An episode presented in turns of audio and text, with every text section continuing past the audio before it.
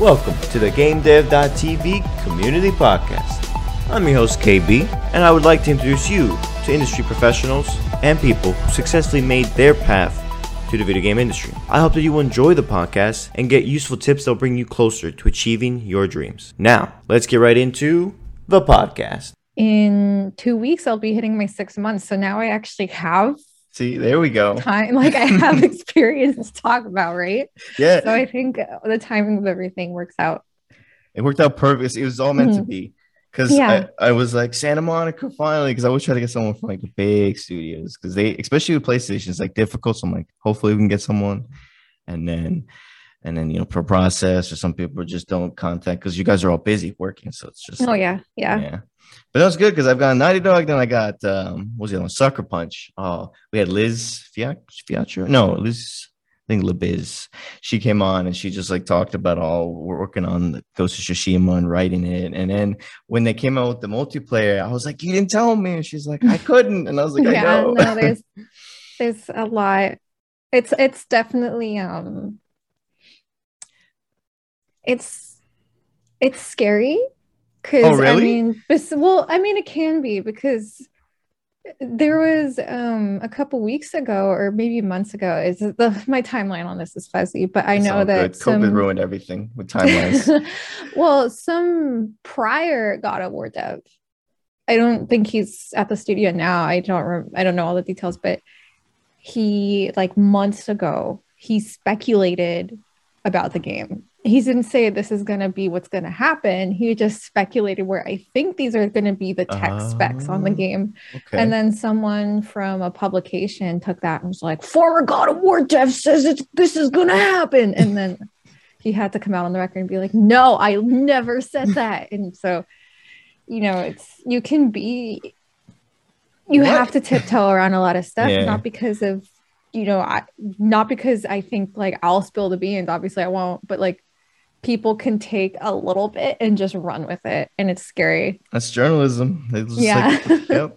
They're like, oh, GTA 6 is going to be this. Journalism, that's propaganda. Okay, true. See, there we go. You know, scary. It sucks, but also like I'm just, you know, people are passionate. So that's true. Either passionate or trying to like scheme someone, and they're passionate about that, which I don't even know. There's a fine line between passion and obsession, right? It's always interesting to me because like I'm not the type of person to scheme someone. So I'm like, how do people wake up? I'm like, today I'm gonna scheme people or lie or just like speak, you know, take one little small thing and be like, yeah, this is it, guys. Let me write a whole entire thing about it. I'm like, how? How do you? No, I don't think. Really I choose to believe that. People are good. People have good intentions. True. I think people just, you know, get excited, and in that excitement, you get carried away with stuff like that. That's so true. I don't think people just wake up and they're like, "How can I be awful today?" Like, I just don't think that happens, right? I don't think that happens. True. So you think it's like more like they accidentally do the bad things? They're like, I mean, it's not recognizing the full impact of the things that you're doing. I mean, just because. You know, a corporate CEO doing his job well is not necessarily good for everyone else. Mm-hmm. You know, it's just because he's doing his job good, he's not doing anything wrong. It just happens to be that the extent of his actions can have those kinds of repercussions on others that are unintended and unperceivable. Oh, definitely. I think that is the single most difficult thing about business, because I mean, I work full time at Santa Monica, but on the side, I technically have my own business, which is me, because I'm a full time streamer too. And then I do like content creation on the side. So I am my own business. And then, you know, because I work full time, I have to enlist the help of video editors.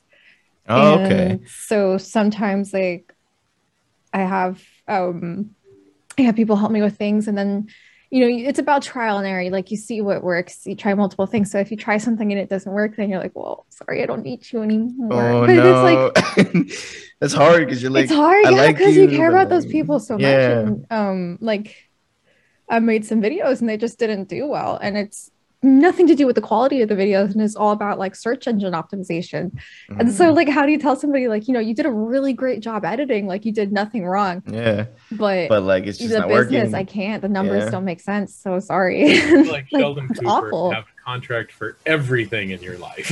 Yeah.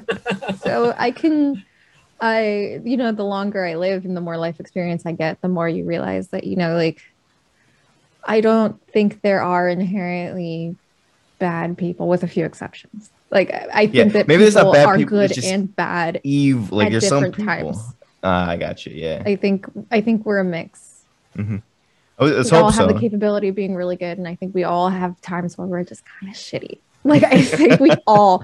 I don't know anybody who's been like a complete saint their whole lives. Like, it's just that's just human nature. Yeah, no, I don't know. Because even the people you thought were saints, you find out later on that like they weren't. Oh, you find out they're human. Yeah, exactly. Yeah. There we go. I like that answer. They're human. Yeah.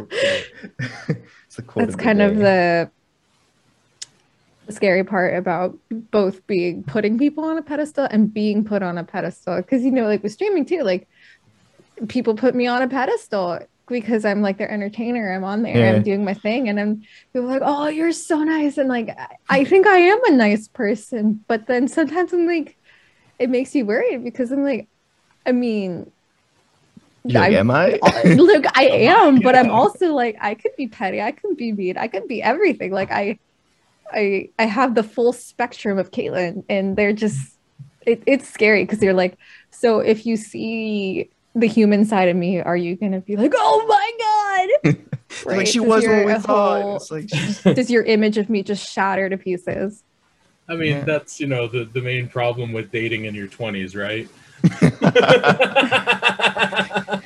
I guess so. You don't even know who you are. So no, like, well, that's exactly like. No, it really is. Yeah.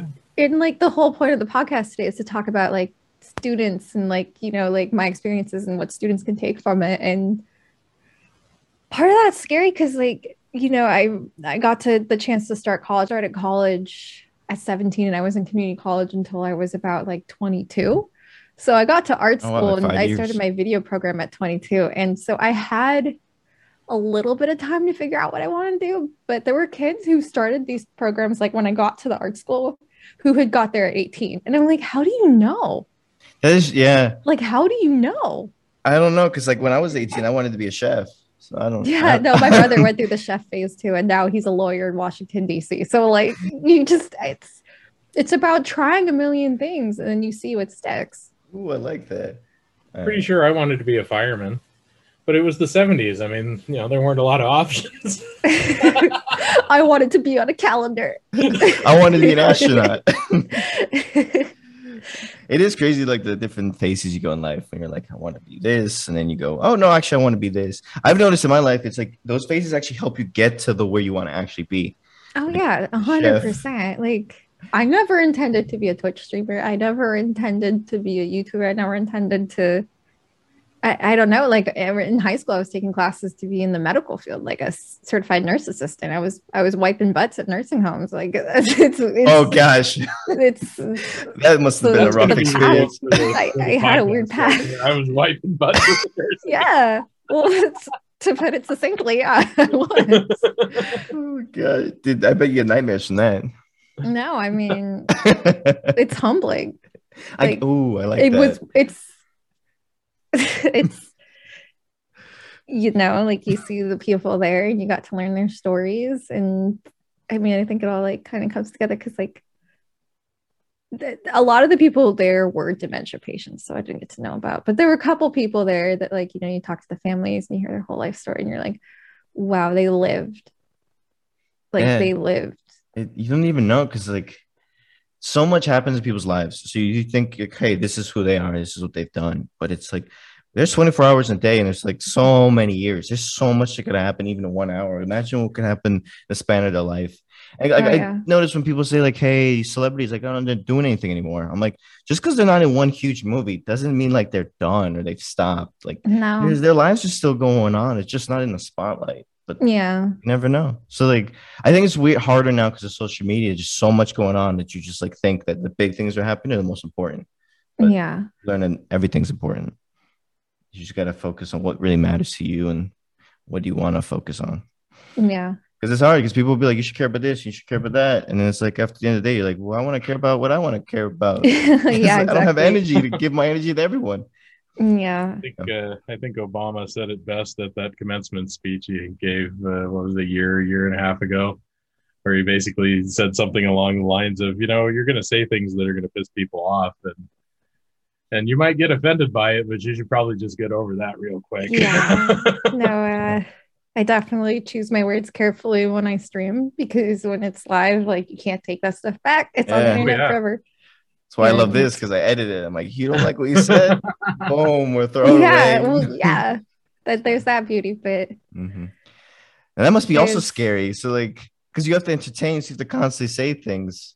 Yeah. You have to be careful not to say things that could hurt anyone or, you know, hurt you later on down the road. Yeah. All right, but before we even get farther, like, who are you? Who is Caitlin? Wait. Caitlin went to Santa Monica Studios, but can you also let the fans know a little about what you are, what you do, and then we'll go from there. Okay. Hi, I'm Caitlin. You might know me on Twitch as Vixit. Vixit stands for, well, it doesn't stand for anything. It translates to they lived. Oh. In Latin, so my whole username is Vixit Mortis. They lived and they died. That would be like you can see Vixit on tons of epitaphs on Roman graves, because it's like, you know, the year they lived, the year they died, and the year they were born. Come up with, like, you just came about that word, and you're like, this is it. This is my Twitch thing.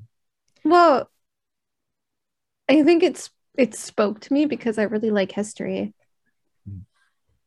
Really, I like I'm not crazy about futuristic stuff like cyberpunk stuff, like it's a cool aesthetic, but it's not. I'm more about fantasy and like medieval stuff and just how people manage to survive with no technology is kind of crazy to me. And just it's crazy. Like, the internet didn't exist when I was a kid. Yeah, no, I don't know how people got around without Google Maps. Like, I don't understand, right? But they made it work. Like, driven across the country several times using paper maps. Yeah, despite primitive technology, people still succeeded and got by. It's crazy. Like, I struggle with Google Maps and Google. Like, it's even with the access of information that we have now, like, I still struggle. And I'm like, these people just were like, they just kept trucking on. So yeah, like, my love of history, that's kind of where the name came from. Like, I love modeling. Like, a lot of my art has to do with like ruins and castles. So it all kind of comes together. Yeah. That's a deep answer. No, because I love history a lot, but I also love futuristic. I think like both, because I see what happened and I see where we can go from there. That's why I love space and cyberpunk and AI and all that stuff. But I mean, it is crazy to think that, like, for so many years, people just got by doing the most crazy things possible, going out there and hunting, dealing with like monarchies, dealing with plagues, dealing with not knowing where they're going. Like, you take 6 months. We're dealing with a plague right now, right? Yeah, and, like, exactly. We deal with monarchies. Well, that's true. Yeah. But I mean, you see, it's all the same, but it's still like, for us, it seems wild that, like, it's kind of the same, but just technology was different. But even in, like, how do people I want to, like, time travel. I want to be like, how did you live and how is it different? Is it that different, or is it just technology wise different? I've thought about how, like, you know, peasants and like different people, like, they paid taxes to a king and they've probably never seen that person's face. They don't even know what they look like. And like they stay within their like fortifications the whole time. Yeah. It's a crazy. My thing with history is because, like, I've noticed when the recent, as like technology increases, and I don't know if this was back then, but people, you know, the self-help industry, and people like always like get after it, wake up early. But I'm like, when did that start? Was that 1,000 years ago when people were like peasants, like, all right, let's get after it today. Let's go make sure the king's got the food for, like, when did that start? I would argue that it was,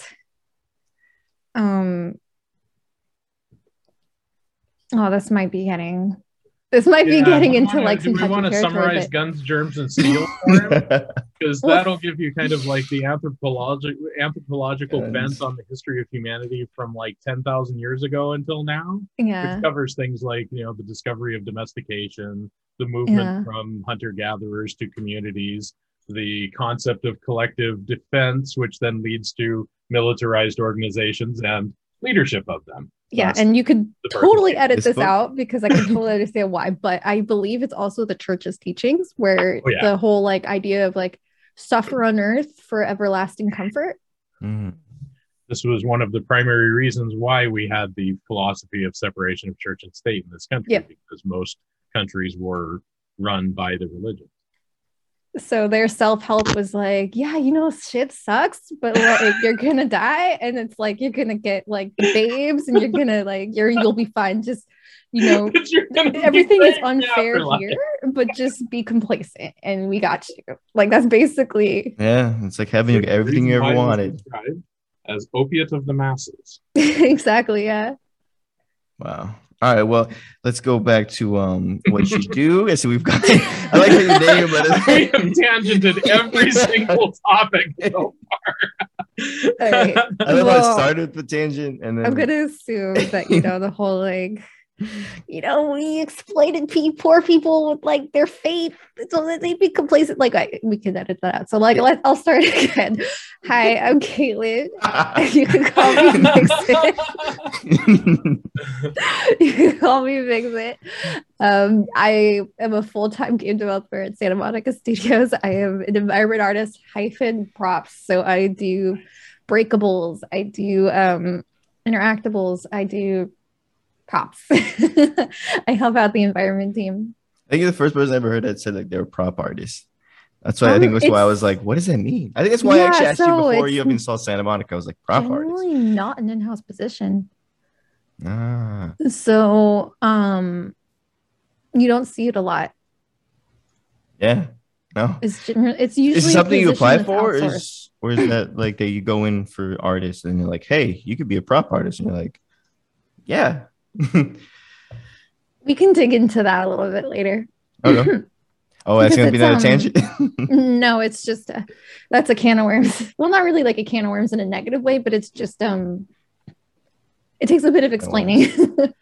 I mean, we can dive into that for a little. Well, yeah, let's dive into it because then it's your main thing. You're a prop artist. Yeah so let those the worms come out. Okay, here's the little grubs. Sorry, one second. I don't know why I sound like a James Booker all of a sudden. It's I don't. I need to get a glass of water too. My years of smoking Camel Crushes are catching up with me. You sound like The Witcher, the voice. The Witcher. Yeah. Do I sound menacing?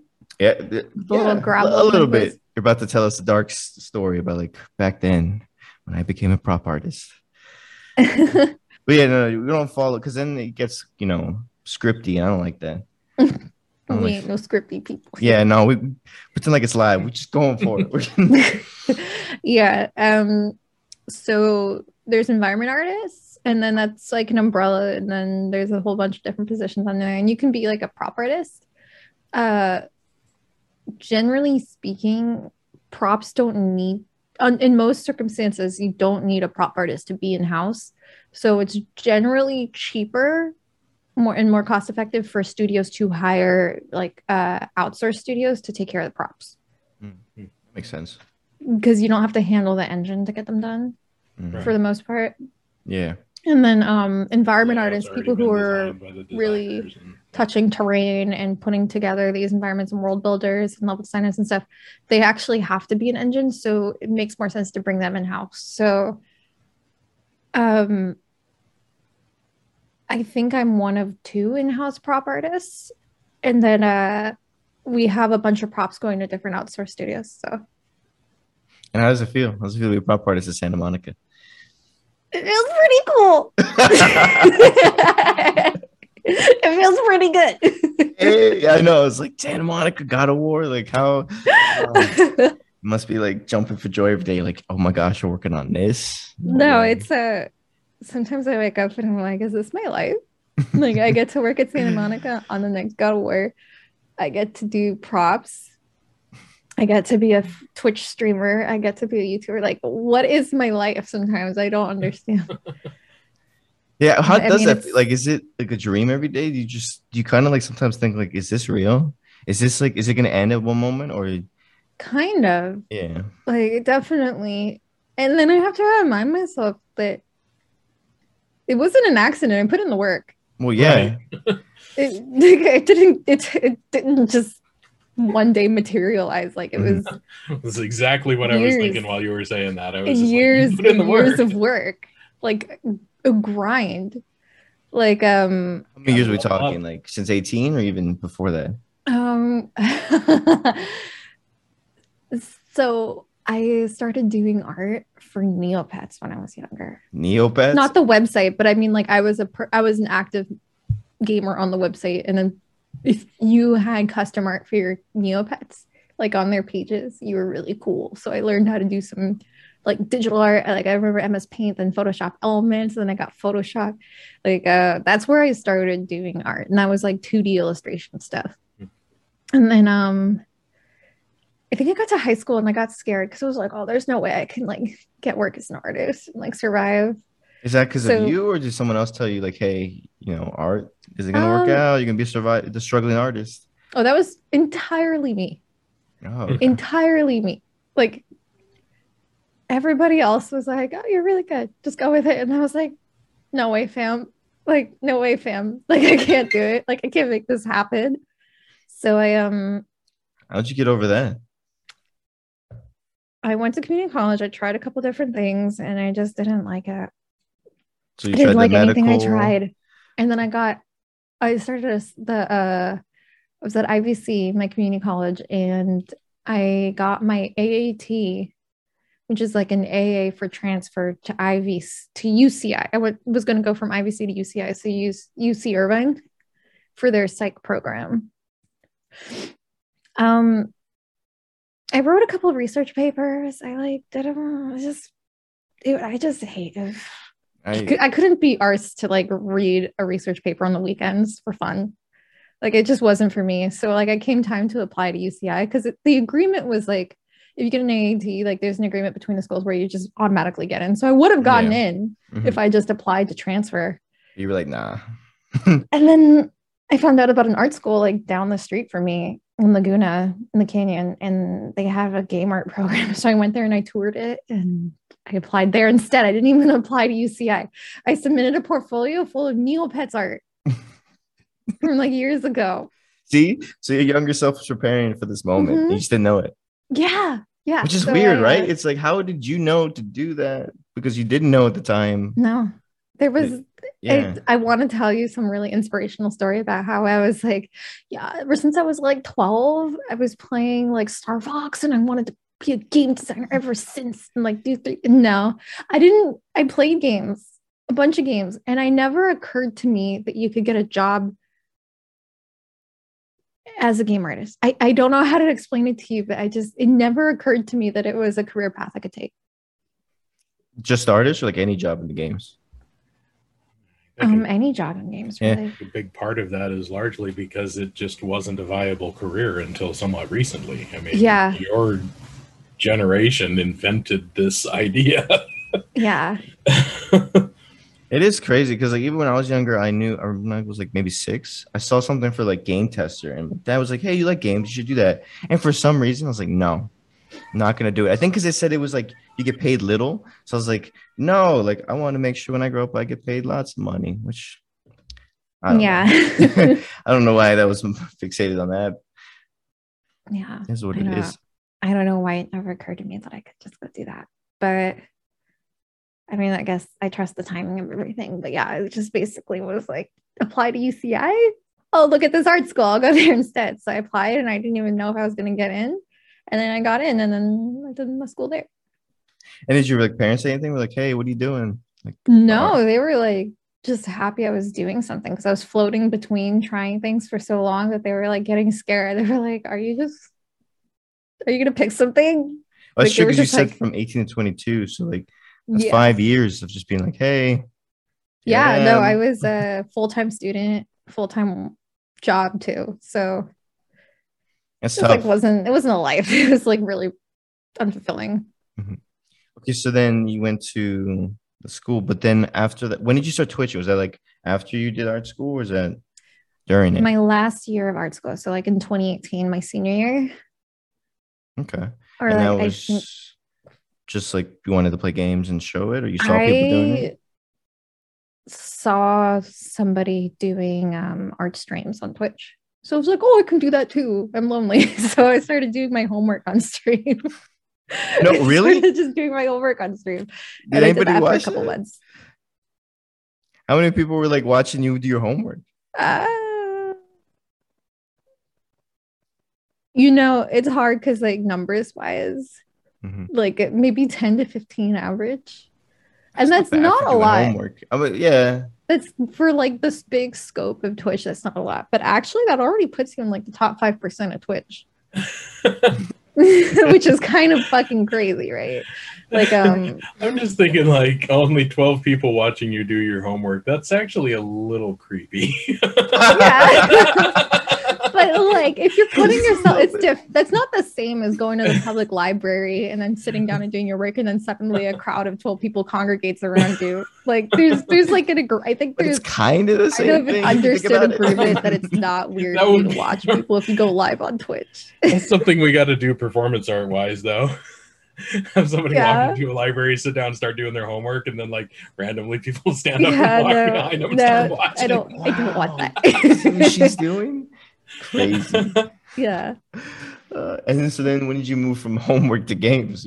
Well, I stopped after a couple months. I don't know, it's just it got hard because like I was still learning, so it wasn't like it was too distracting to stream and then try to learn stuff at the same time. That makes sense. Just doing something and showing people like, yo, what's up, watch me do this. Like, it was like, yo, what's up? Watch me struggle. Yeah, right. Watch me struggle. And they're like, yeah. So I actually stopped streaming for like 2 or 3 years. Oh, okay. And then, I could vibe with that. And so I tried streaming programming a couple of times while I was learning, and it was just like exactly that. It was like, you're sitting here watching me think and struggle. There's literally nothing going on. I'm just thinking. Yeah. And then March rolled around and of 2020, and I decided to start again. Wait, hold on. Was that before it, like COVID got huge, or was that after? No, it was actually like timing wise, like it was just before Trump announced the border closures and travel restrictions. So I actually happened to start just before, like, just as like shit got real. Yeah, so it was like, I guess perfect for Twitch streamers. Yeah, because people were like, okay, I guess we're stuck at home. Yeah, no, it was completely coincidental, but it worked out. Yeah, and then I started Dark Souls, and now I've just been a Dark Souls streamer since. Out of all games, Dark Souls. Woo. Dude, it's a tough one. I love it. I love it so much. Wait, hold on a second. Are you saying it's hard? Like challenging? Yeah, what do you... KB, why have you not told me about this game? And why did you just waste another 6 months of my life? Oh, you don't even understand. You're going to get... And also, I found out, too, with these games, it's like, you actually kind of get distracted with all the enemies. Like, there are ways to get weapons and do different things where you can actually breeze through some of these games. But that's also really hard. Like, I played Mortal Shell. And I got addicted to it. Now I get it, because before I was like, I don't care for Dark Souls, I keep dying. But then I started to watch these videos, and I was like, this is really good. This is, and then like, if you could figure out the difference. That's the crack, man. Yeah, crack. I did, and now I'm like, ah. But yeah, no. Yeah, Aaron, he got me into playing GTA a couple of years ago. It was like, 9 months of my life were gone. I think it's still gone, right? He's still playing. Ever since the island came out, yeah. But no, I got him hooked. Like, he was programming every day, and then all I see is GTA posts. I'm like, oh no, what did I do? Yeah, I was streaming live actually when I got the call from the recruiter that was like, hey, we're sending you an offer. What? Yeah. And I like cried on stream, and I couldn't say what what I like. I couldn't, because I didn't sign any paperwork yet, so like it wasn't like official. So I couldn't be like, guys, I got the job at this place. I was just like, they're probably like, what's going on? Yeah, they're like, she just keeps losing us while she's crying. It's like, no. Yeah. Oh, that was a crazy experience too. Yeah. But yeah, so now they got me all confused. Who are we on? Oh yeah, so Dark Souls. Okay, so what was that like? Like starting Dark Souls and Twitch streaming, and like what was difficulties you experienced? I think I can't believe I'm about to do it. Life lessons from Dark Souls for all you prospective gamer students.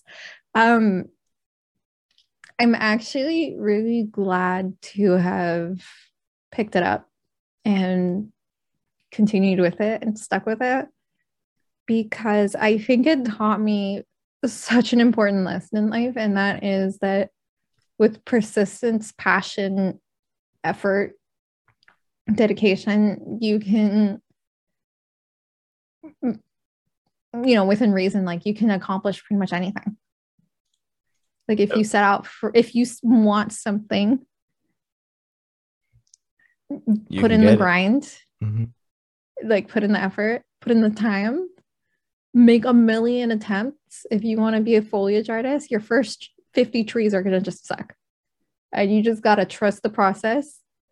Like, you know, before, like, I would make something that would suck, and I'd be like, oh, damn it. Like, and then I would be like, oh, I'm just not good at this. And now I'm like, all right, this tree sucks. Next one's going to suck a little bit less. And the one after that's going to suck even, like, less. And then just, you just keep going. Wow. And you can't let there's, you know, when you start something and you want to be good at something, you go through a horrible phase where you're just awful at it. And I think a lot of people get really discouraged. That's one of the biggest misunderstandings of life and what experience means. Saying that you have experience means that you have failed at doing something a whole lot of times, and you have learned how not to fail. Mm-hmm. Like, embrace it. Like, embrace failure. It's hard to do, too. And remove the personal aspect of it, too, because, like... yeah. It's not a reflection of you. It's just a reflection of the amount of time you've invested so far. Yeah. Exactly. I think that's a way healthier way to look at it.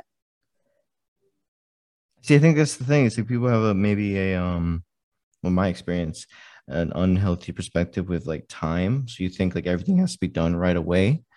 So you're like, oh, I'm not good at this. Then probably for me to get good, it's going to take this amount of years. Oh, totally. 100%.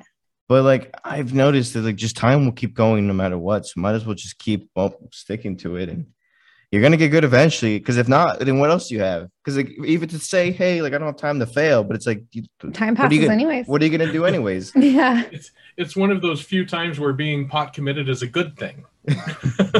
Yeah, and like I went through art school, and when I started art school, I hadn't drawn or done any art in years.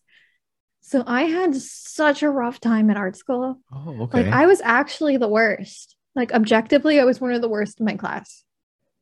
Like you know, I thought it was a personal thing. Like I thought I was the worst artist. And what I wish I had the mindset now. I went back and maybe things would have been different. Like I wish I understood that I was only the worst because I had the fewest amount of hours put into learning.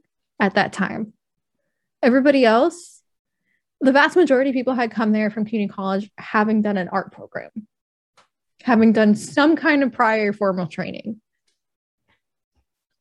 And I had none of that. I was self-taught from just random DeviantArt tutorials and stuff. So it's a lesson I did not know, and it affected my growth too. How like you just felt like maybe giving up sooner or no? I mean, luckily I never gave up, but you know, I would feel the weight of that difference between me and my peers. Like, and it would weigh me down. It was like a 10-pound like weight just on my chest. Like I would start assignments and just freak out because I'd be like, fuck, I won't be able to do it like them. And then of course, sometimes when you're really bad, Like, teachers don't know how to help you because, again, it's like the concept where they can tell you how to do things. They'll be like, oh, yeah, like, do this a little more three-dimensionally or, like, shade it this way. And you're like... And you're like, okay, that makes sense. How? But I need to get the muscle memory for this stuff, and I need to get the experience and practice. So you can tell me this, but I won't be able to, like, apply it properly until I practice it, like, 100 hours. I can't just come back, like, next week and have it done. And nobody, like... I don't think nobody took it personally. Like, no teacher took it personally, but like I took it personally because I was like, why can't I just do this thing they're talking about? Mm-hmm. Like, I just didn't fundamentally understand that process. You strike me as somebody who's especially hard on yourself, which I'm also like that. But I've heard a lot of people saying that they think that it's not necessarily a good thing. And there is definitely being too hard on yourself. Oh no! But at the same time, having your own, vision of what you're trying to accomplish, and even if you can't make your body accomplish it, you just got to try, right? Yeah. Because eventually, you'll see what you see in your mind's eye. No, totally. Like, self-compassion, I think, is just a thing artists are inherently terrible at. It's just, it's hard.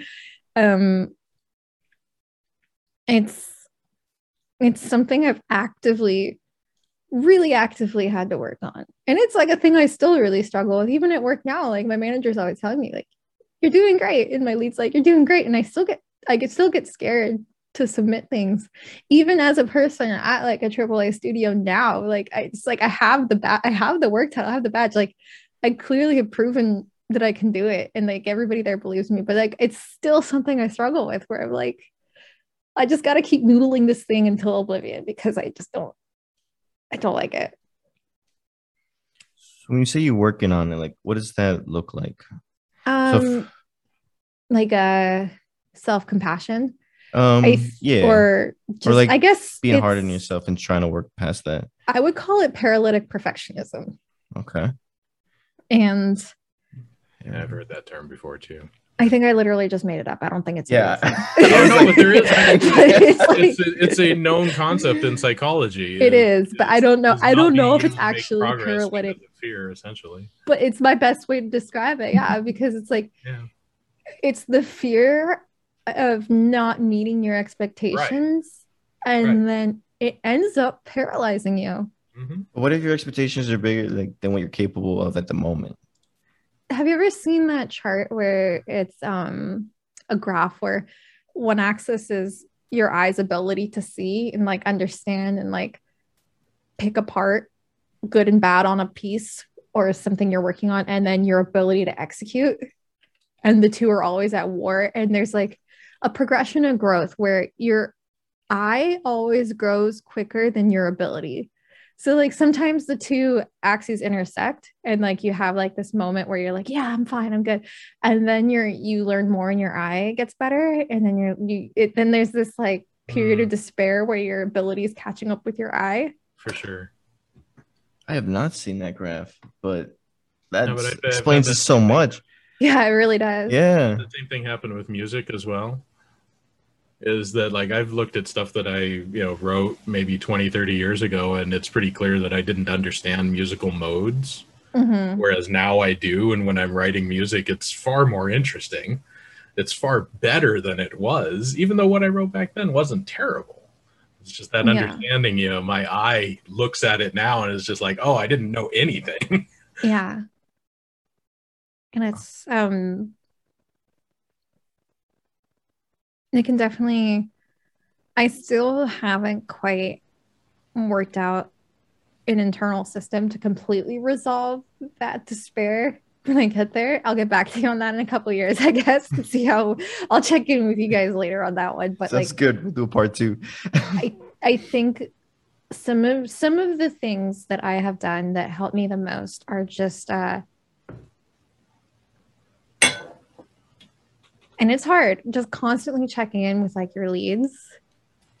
And then just, if they say something's good enough, just trust them.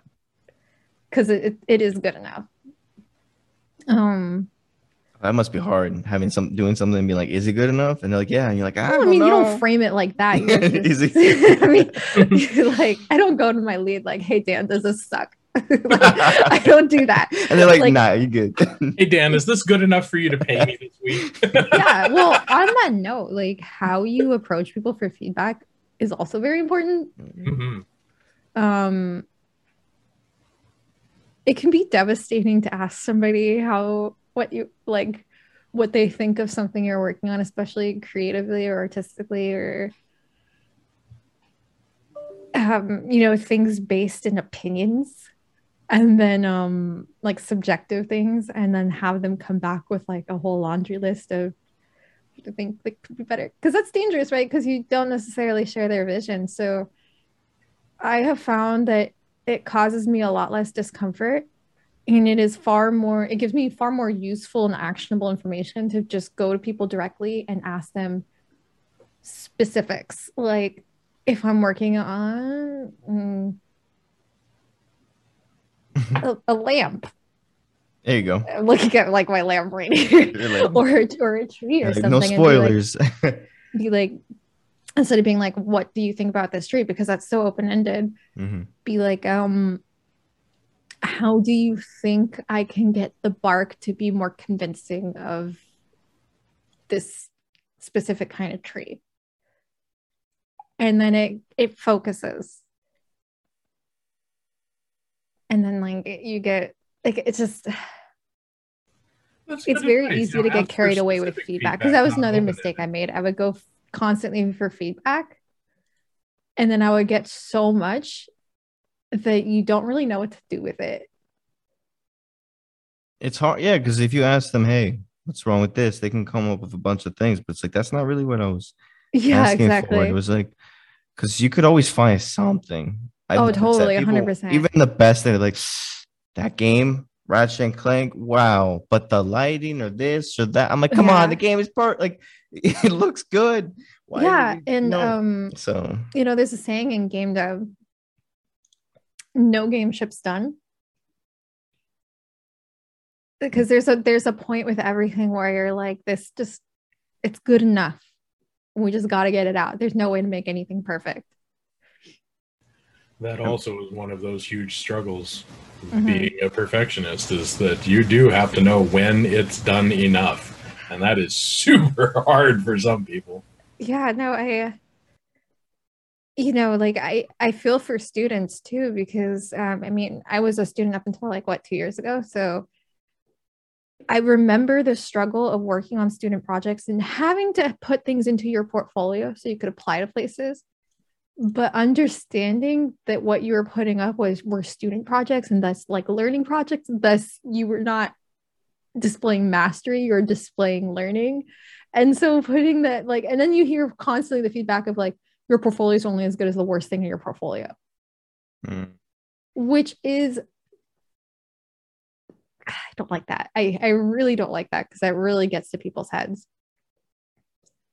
So like, if you're trying to get in the industry and like you're learning and getting better, putting yourself out there can be really nerve-wracking.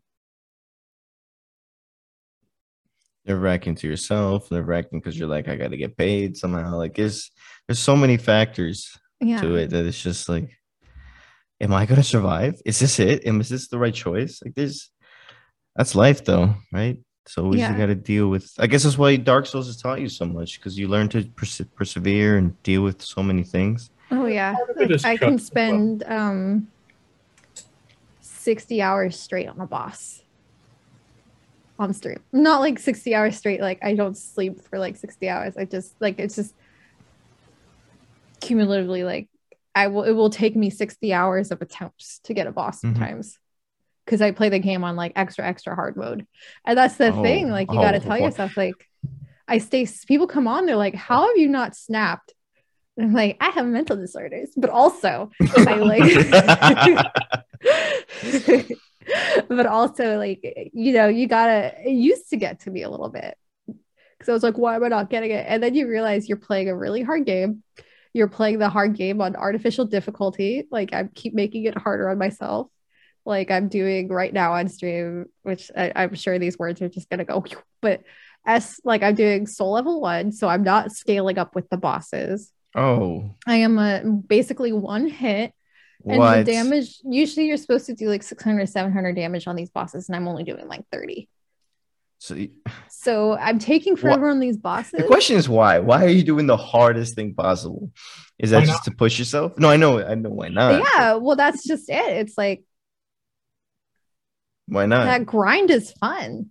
I mean, yeah, I agree. My relationship with that grind and that process has changed to where now, like, if it takes longer, that just means the payoff when I get it is gonna be that much sweeter, right? Mm-hmm. I'm curious because I'm the type of person who likes to deal with multiple things. How do you stick with one game for so long? Again, it's just, how do people stick with one job for so long? Ooh, and there you go. How do people cashier for I think it's circumstances, right? Like some people, like they are going crazy and they can't do anything about it. But I mean, but do you ever feel like you're missing out? No. Okay. For me, it's a business. Yeah, true. Like it's fun, but also like streaming is a business. And then I'm building community around the game. Mm-hmm. So I have people rooting for me. Okay. And then people keep coming back. And so like I'll finish the game. And it'll take me weeks to get through it on these difficulty modes, like weeks. And then I finally get through it. And then I'm like, all right, guys, we're making it harder this way. And then everybody more and more people show up and get excited. And they're like, you're people's champion. So there's a bigger reason you're doing it than the game. Wow, that's cool. People's champion. How does that make you feel? You're like, yeah. Really fucking cool. No, just kidding. No, it's, I genuinely just really like the game. Like, I like the combat. I like that you get through it when you're meant to get through it. Like once you get it. Ooh, I like that. Like it's not impossible. And that's again, it's all about the life lessons it's teaching me, which is so cheesy. I know it's like super corny, but no, it's and these are lessons that are completely applicable to like Dark Souls Dark Souls lessons are applicable to game dev, because if you look at like the Steam achievement %, hold on, let me pull it up actually. Yeah.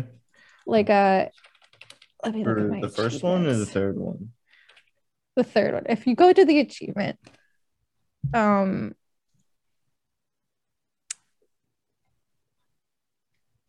you get into the end, looking up. To get the Dark Soul, 3.1% people have gotten it. Yeah, I'm not seeing the percentages, but I know that to the percentage of people who light the first bonfire in the game, which means they got through, they got past Gunder. Mm-hmm. No, there's actually a bonfire before Gunder. So the people who get past Gunder, which is the first boss, is like 25% or something stupid like that, like 75%. Later. Of people that buy the game, like it's crazy. Like people just give up, and the game. That's the thing. Like it's not impossible. It just takes a bit of learning and like just keep retrying it. It's crazy. Yeah, and that's so applicable for a lot of things. And then like I think of getting your first industry job as like the first boss of game dev, and it is so crazy hard to get that first job, but it's not impossible.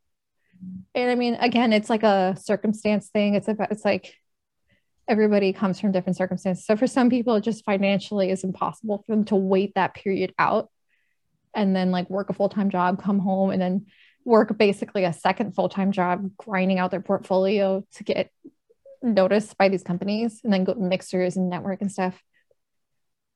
So I say this with caution because, some people just can't, and it's just don't give up. Just don't give up. Keep learning, keep being passionate. Like if you don't get a job right away, it's not like a personal feeling. It's just, it's how it goes. Mm-hmm. Some people take years, and it's also timing and luck. Like some people get it right away because they knew people, or because again, their journey might have been different than yours. Like there's people who have been, like I went to school with somebody who went to an art specific high school. So since he was 13, he was getting, and then he was like, I met him when he was 22 at the college. So like he had almost a decade of just pure art training. So yeah, you can't compare yourself to something like that. Yeah, and he got a job at DreamWorks straight out of college, and like most people look at him and then like be like, "Oh my God, it's been a year. I haven't got work." And he, it's like, but it's not that. That he's been working for 10 years and then got a job. You've been working for 4 and you're struggling. It's just don't give up. Mm-hmm. Like your time will come. It's beautifully said. Yeah. Your time will, yeah. I think that's it. Like if you never give up, you're gonna make it someday. In some capacity, yeah. Don't know when. And I think again, people trying to rush. I try to rush things. Just be patient. Time will come when it's ready for you. Yeah. And there is something to be said too about like, okay, so like it does take time. Just make sure that you're constantly evaluating your progress, you know, keeping up with your peers, like keeping up with people who are in the industry, like just to make sure that like you're building the right skills too, because you could certainly be doing the wrong thing for years and never get anywhere. But that I mean, true. as long as you're making like educated decisions with how you practice, which I mean, basically making props and making portfolio pieces is practice, right? Like how you do your studies, how you hone your skills is important too. And so how long do you usually spend on like these studies, for instance? Was it like, I'm going to go home from work and then study all night long? Or? These days, like, I haven't been lately just because, you know, like I work full time. So basically like 8 hours a day I am studying on the job. And that's another thing too, is like, once you get the job, you're going to learn so quickly that like, you don't necessarily need to do too much personal art because you're learning so much on the job. And that's kind of where I'm at right now. Mm. So it's probably more then, like learn new technologies out of work. And not really the fundamentals, because you've already pretty much mastered it or gotten to grasp. Yeah. But even then, like even me being in work, like, so I've taken about like 6 months to just, you know, learn all the proprietary tools, because there's lots of stuff. Like I got to the job and I had to learn tons of new software that is Santa Monica specific. So I had my own grind going on at work. So it was just like, get off work and be like, no more. Right? No more. Like I needed my downtime, but now I'm like pretty comfy. And even someone at this AAA studio and like working on this amazing game and doing all this stuff, like I am currently in the process of planning out a learning project, like an environment, a whole environment and stuff for me to do, just because I'm like, I got to keep up with it. Even though I'm there, even though I'm learning, like the technology is always changing and evolving, and even people who are employed now are still having to do that grind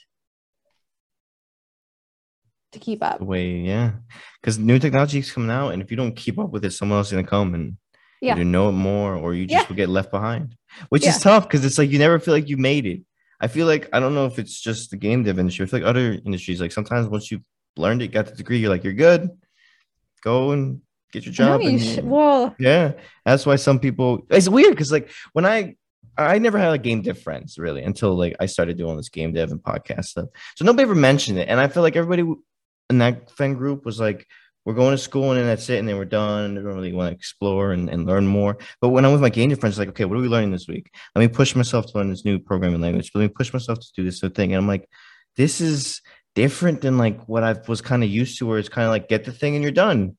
And it's like, no, it never ends. That's why I always tell people, like, what do you mean it never ends? I'm like, no, I'm always learning. Like, it's even if I do get my degree, or do get this. And that's why, like, if you want to go into game dev, like, you better be about the grind.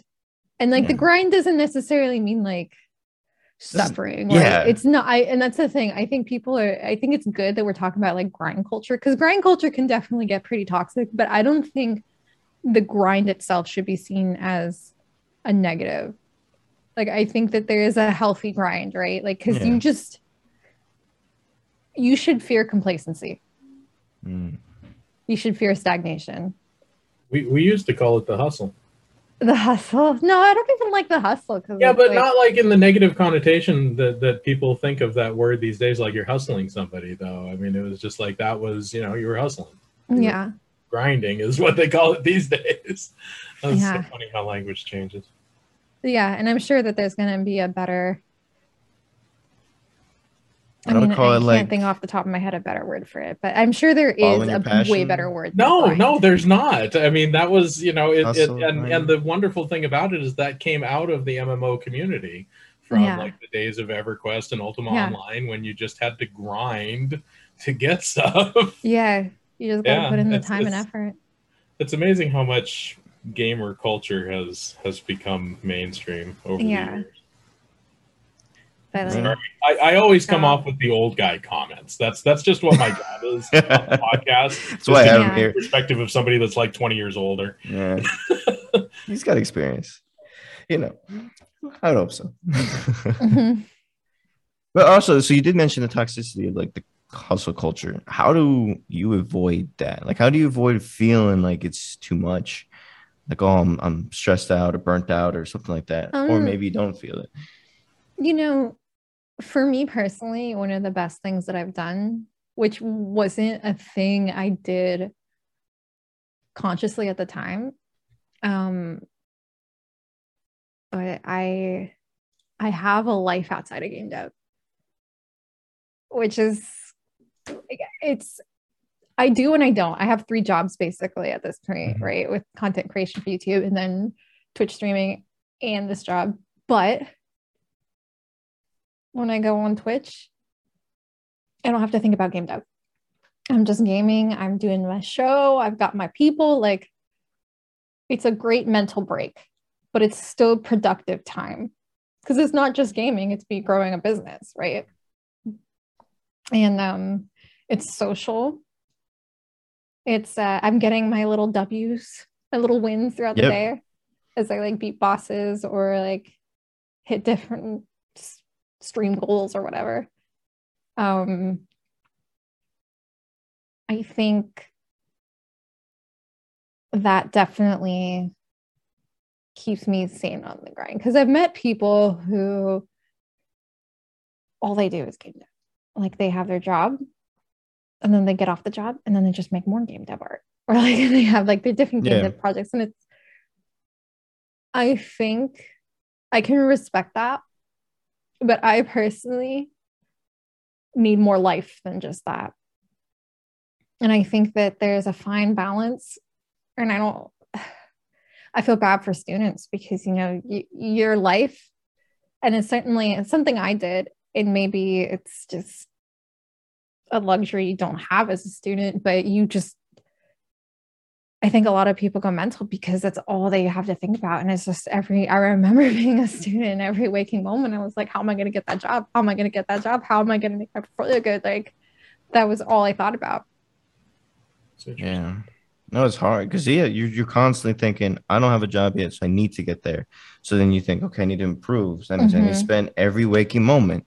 Every book I read has to help me get better at art. Every, like, podcast I listen just to help me get better at art. If not, then I'm gonna start stressing or think I'm not good enough, or so like it's just like you said, it's hard for game. It's such a strange thing that you guys are both saying that, because I can't relate to that. When I was younger, I never had the thought in my head, how am I going to get a job? It was almost a given when I was younger that I would definitely have a job. I definitely don't. I think the competition as time goes on. Yeah. We are getting more studios. There is more work happening, but not at the same rate as more people going for these jobs. Yeah, no. So I definitely feel like need more businesses making more games. I mean, like, for instance, how could this possibly be a bad thing for the world? No, it's not. Just I feel bad for the students these days because it's also, because a lot of people put their self-worth in their work. So if they don't get the job, then they're not good enough.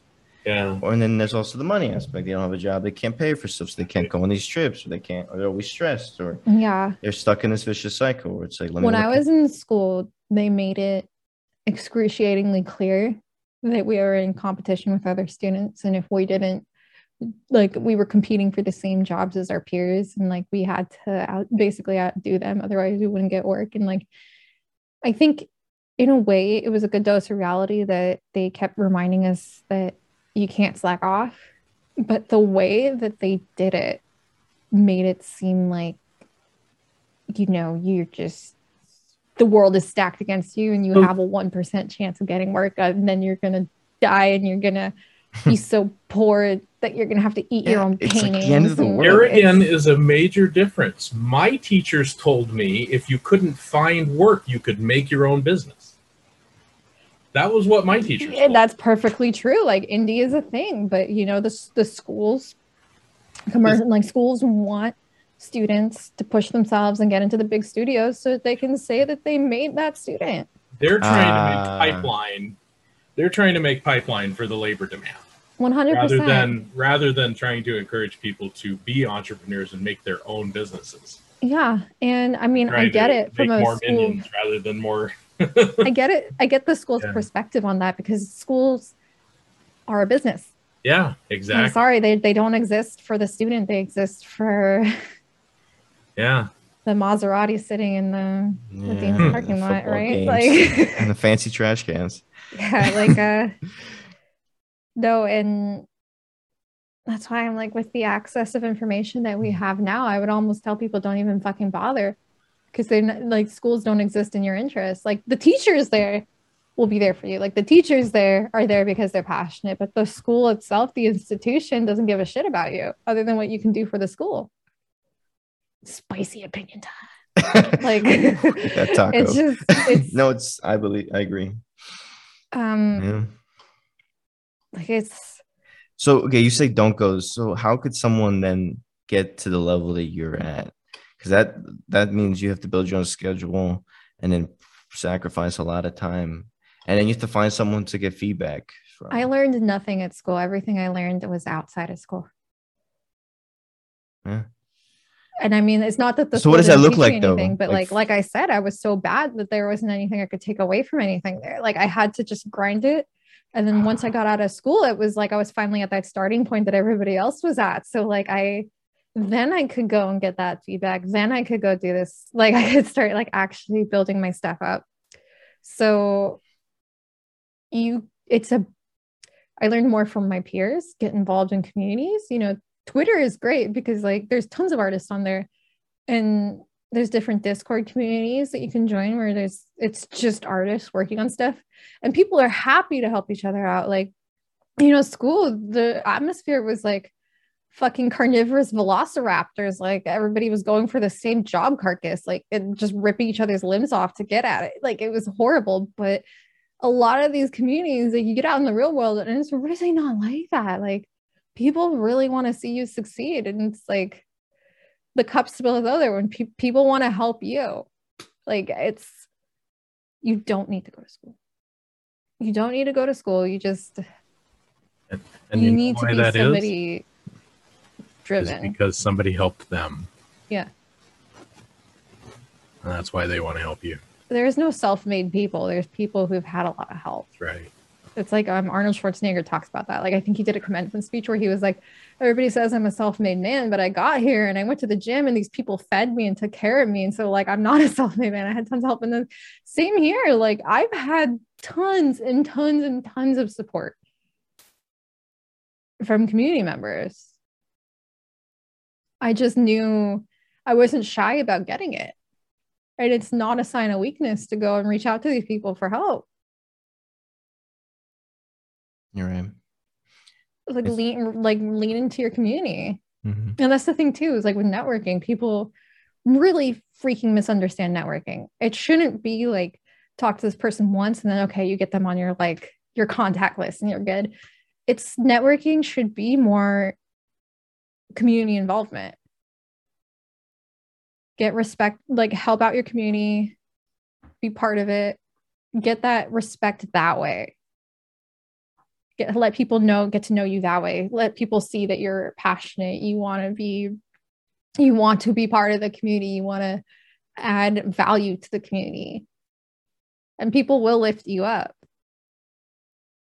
Oh, yeah, I've seen that in my own experience. It's just it has to come from a genuine place too. Yeah. Like you can't just be like, oh, I'm going to talk to this person and they'll get me this job. Or, no, it's got to be like, I want to help. I'm trying to do my thing. Maybe I can support them. And then while supporting them, I can also grow as a person by asking for feedback and then constantly interact with this person, not be like one and done. Like, hey, is this good? Cool. Right. Never see you again. It's like, no, it's maybe try to build connections instead of just trying to build a, like a ticket to where are you trying to go? Yeah, no, like I said, networking, people say go network, and I think people grossly misunderstand what you really should be doing by network. Like, don't look at network, like, it just, people should just erase that, and people should just stop saying that and be like, get involved with the community. Yeah. Community can help you way more. Yeah, well, that's what it should be about. Like, that's what I've always thought. I was like, why are people always trying to, you know, do things on their own when it's like one person can do so much? But imagine having multiple people all trying to help each other do, because everybody's trying to succeed. It's not like a hidden thing. It's not like, oh, I'm going to be better than you, so I'm not going to tell you my secrets. It's like, no, why don't we all help each other, teach each other, and then boom, we both all become successful. And then we can all live the life we want. And we can all do what we want. Like, why not do that? Why? Because it's hard. I know, like when you're shy, it's hard to like give yourself out there. Like, is myself good? Well, the shyness comes from fear of rejection, and I'm telling you, like people want you in the community. Yeah, like, people want you.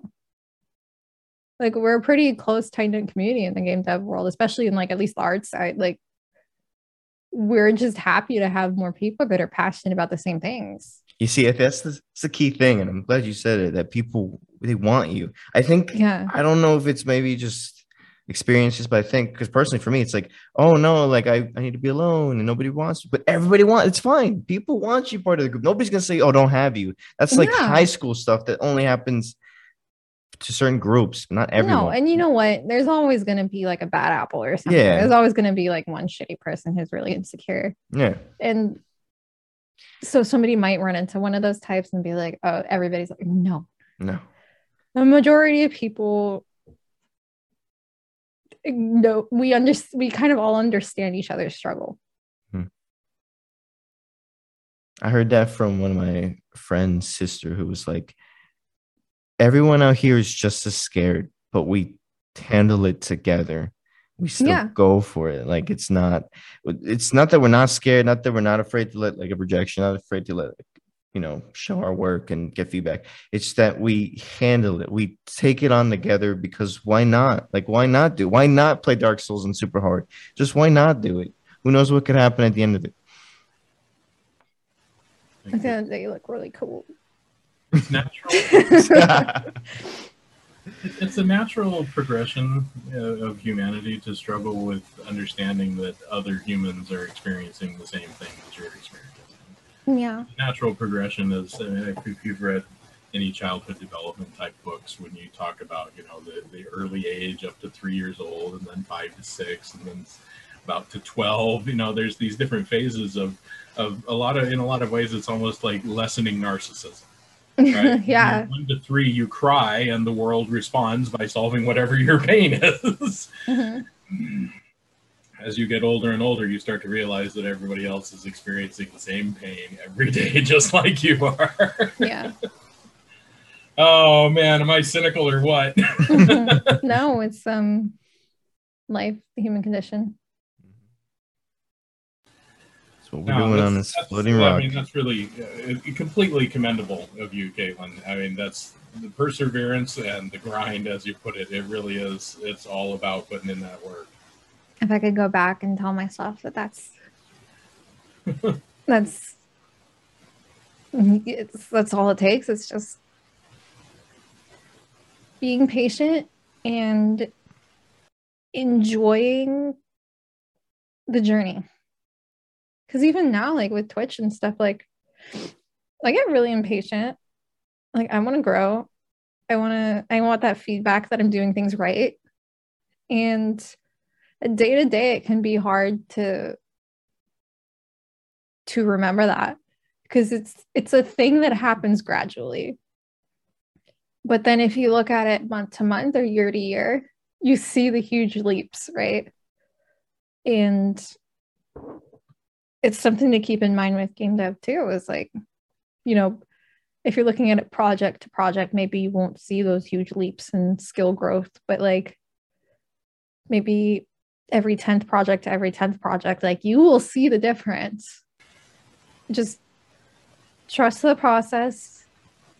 Trust that it's a slow process, but it's a process that will yield results as long as you stick with it. It's like working out and dieting and losing weight. Like, if you don't do the work, you won't see the change. But if you do the work, like you will lose weight, you will gain muscle. You just got to stick with the program, right? Mm-hmm.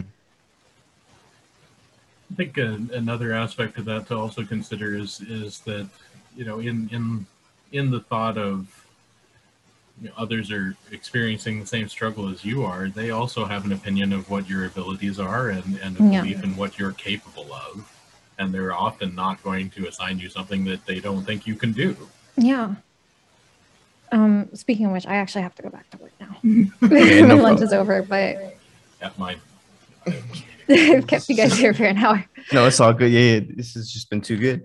So last thing, quick challenge for game dev TV students, artists, whoever. Yeah, quick challenge you could think of. Like an art project? It could, yeah, whatever you can think of. I think organics are always very difficult to do. So I would say do a dirt texture. Okay. And that sounds really simple, but dirt is actually really hard because you gotta break down the tertiary, secondary, and primary forms. And dirt can very quickly go from dirt to dough to like sand. Like it's actually really deceptively hard to do good dirt. So that is a good challenge, and your first one's going to suck. So the challenge isn't to do dirt once, it's to do dirt 10 times.